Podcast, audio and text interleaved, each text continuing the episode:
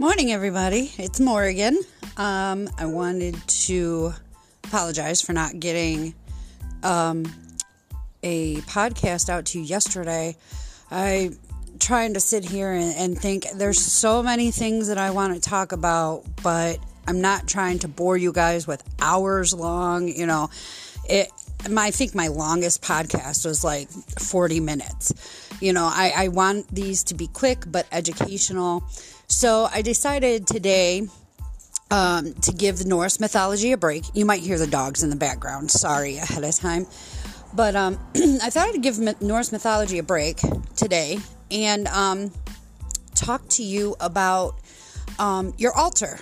You know, um, if you're the type of person that sets up an altar, um, some people don't. Their altar is their space wherever they are working, which is okay too. Um, that actually is is very, you know, very true to fact. Um, the your altar is any space, any workspace where you are working. You know, you're creating alchemy in the kitchen every time you cook because you're using spices and herbs, and you know, you're concocting, uh, you know, soups and chilies, and you know, um, making that chicken taste really, really good with all those flavorings. That's alchemy. That's your altar at the moment. Um, you can you know, but if you want an actual ceremonial altar, this is what I'm talking about. Okay. Um, so basically, your altar is going to consist of some basic things across the board. Um, you're going to have a white candle. You're going to have a green candle. You're going to have a yellow candle. You're going to have a red candle and a blue candle. All those candles are going to go on a pentagram. Now, what you, the reason you want a pentagram on the table is because you are um, bringing, you're pulling the magic to the table. And all of those candles, whether they're votives, whether they're tapers, whether they're, um, uh, the you know bigger, thicker ones, pillar candles, um, those candles correspond to a point. Now, if you're if you've got the if you're looking at the star the pentagram right in front of you the very most top point is the spirit spot. That's where the white candle goes. Um, the next going clockwise is or diasol um, the next going next point going clockwise is the air point and that is the yellow candle. The one after that is considered oh i'm sorry the yellow candle is considered um, east.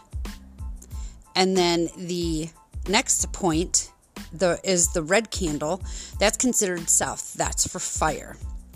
The point after that is water. That is the west. And that is blue, obviously.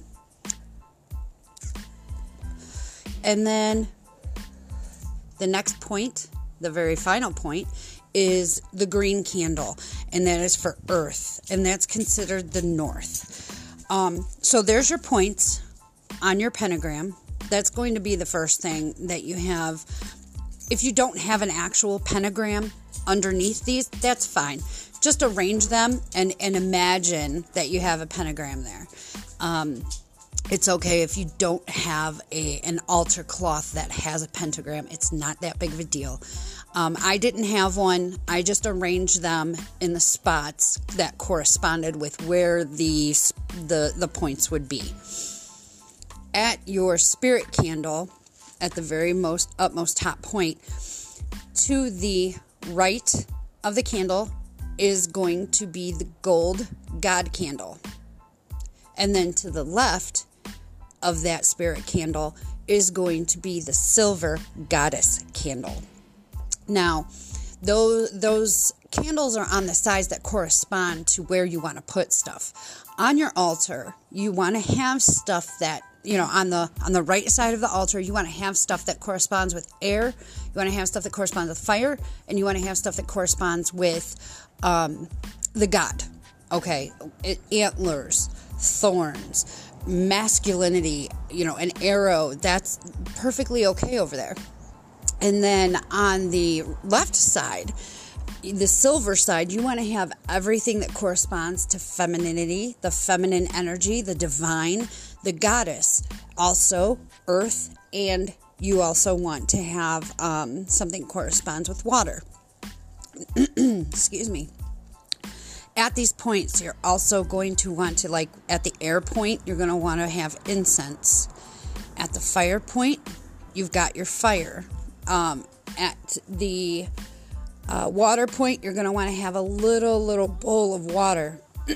uh, at the um, earth point, you're going to want to have some dirt or something that corresponds with the earth that's grown from the earth. Dirt's always best, and it doesn't matter if you go out to your backyard and grab it, that's perfect. It comes from the earth. So, pretty much, this is an altar setup. Um, you're also going to have your athame, which is your your ceremonial knife. You're going to have that or dagger. You're going to have that on the right hand side. Um, you can also have your book of shadows that would go around the right hand side as well.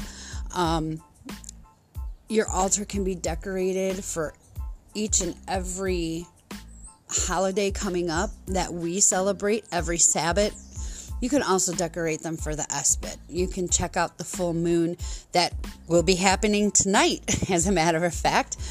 Um, you know, and and talk and and put things on there that that are going to draw the the power of that particular moon. I believe tonight might be the um, it's January, so I believe it's the cold moon or the wolf moon. I'm not 100% sure.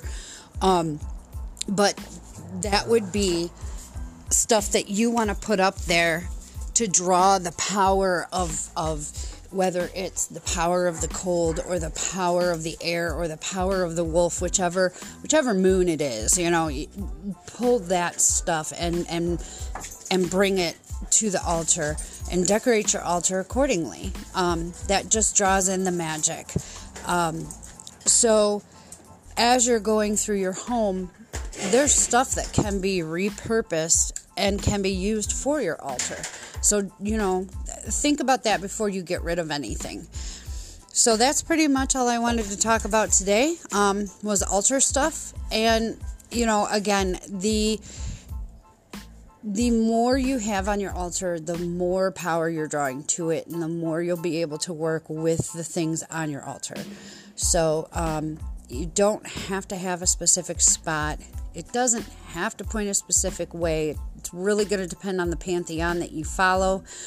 Um, like Norris, they they like their um, they like to have their altar pointing the north direction. Uh, Wiccans, they do it, I believe, the east direction. So it, it's just what whatever whatever um, theology that you subscribe to. So remember that when you're building your altar. Is it necessary? Absolutely not. Does it make your magic any less? Absolutely not. But it does increase it a little bit if you follow exactly the order that, you know, your your specific theology looks at. So thank you very much for listening today, and I hope you all have a great day. Um, I've got some big things coming up, uh, big plans again. Um, I don't have any further information that I can tell you. It's because it's a huge secret. So, in the next month, is all I can say, is some things are going to be happening. So, I look forward to hearing from you guys, and I hope you have a blessed day. And remember, your word is your bond.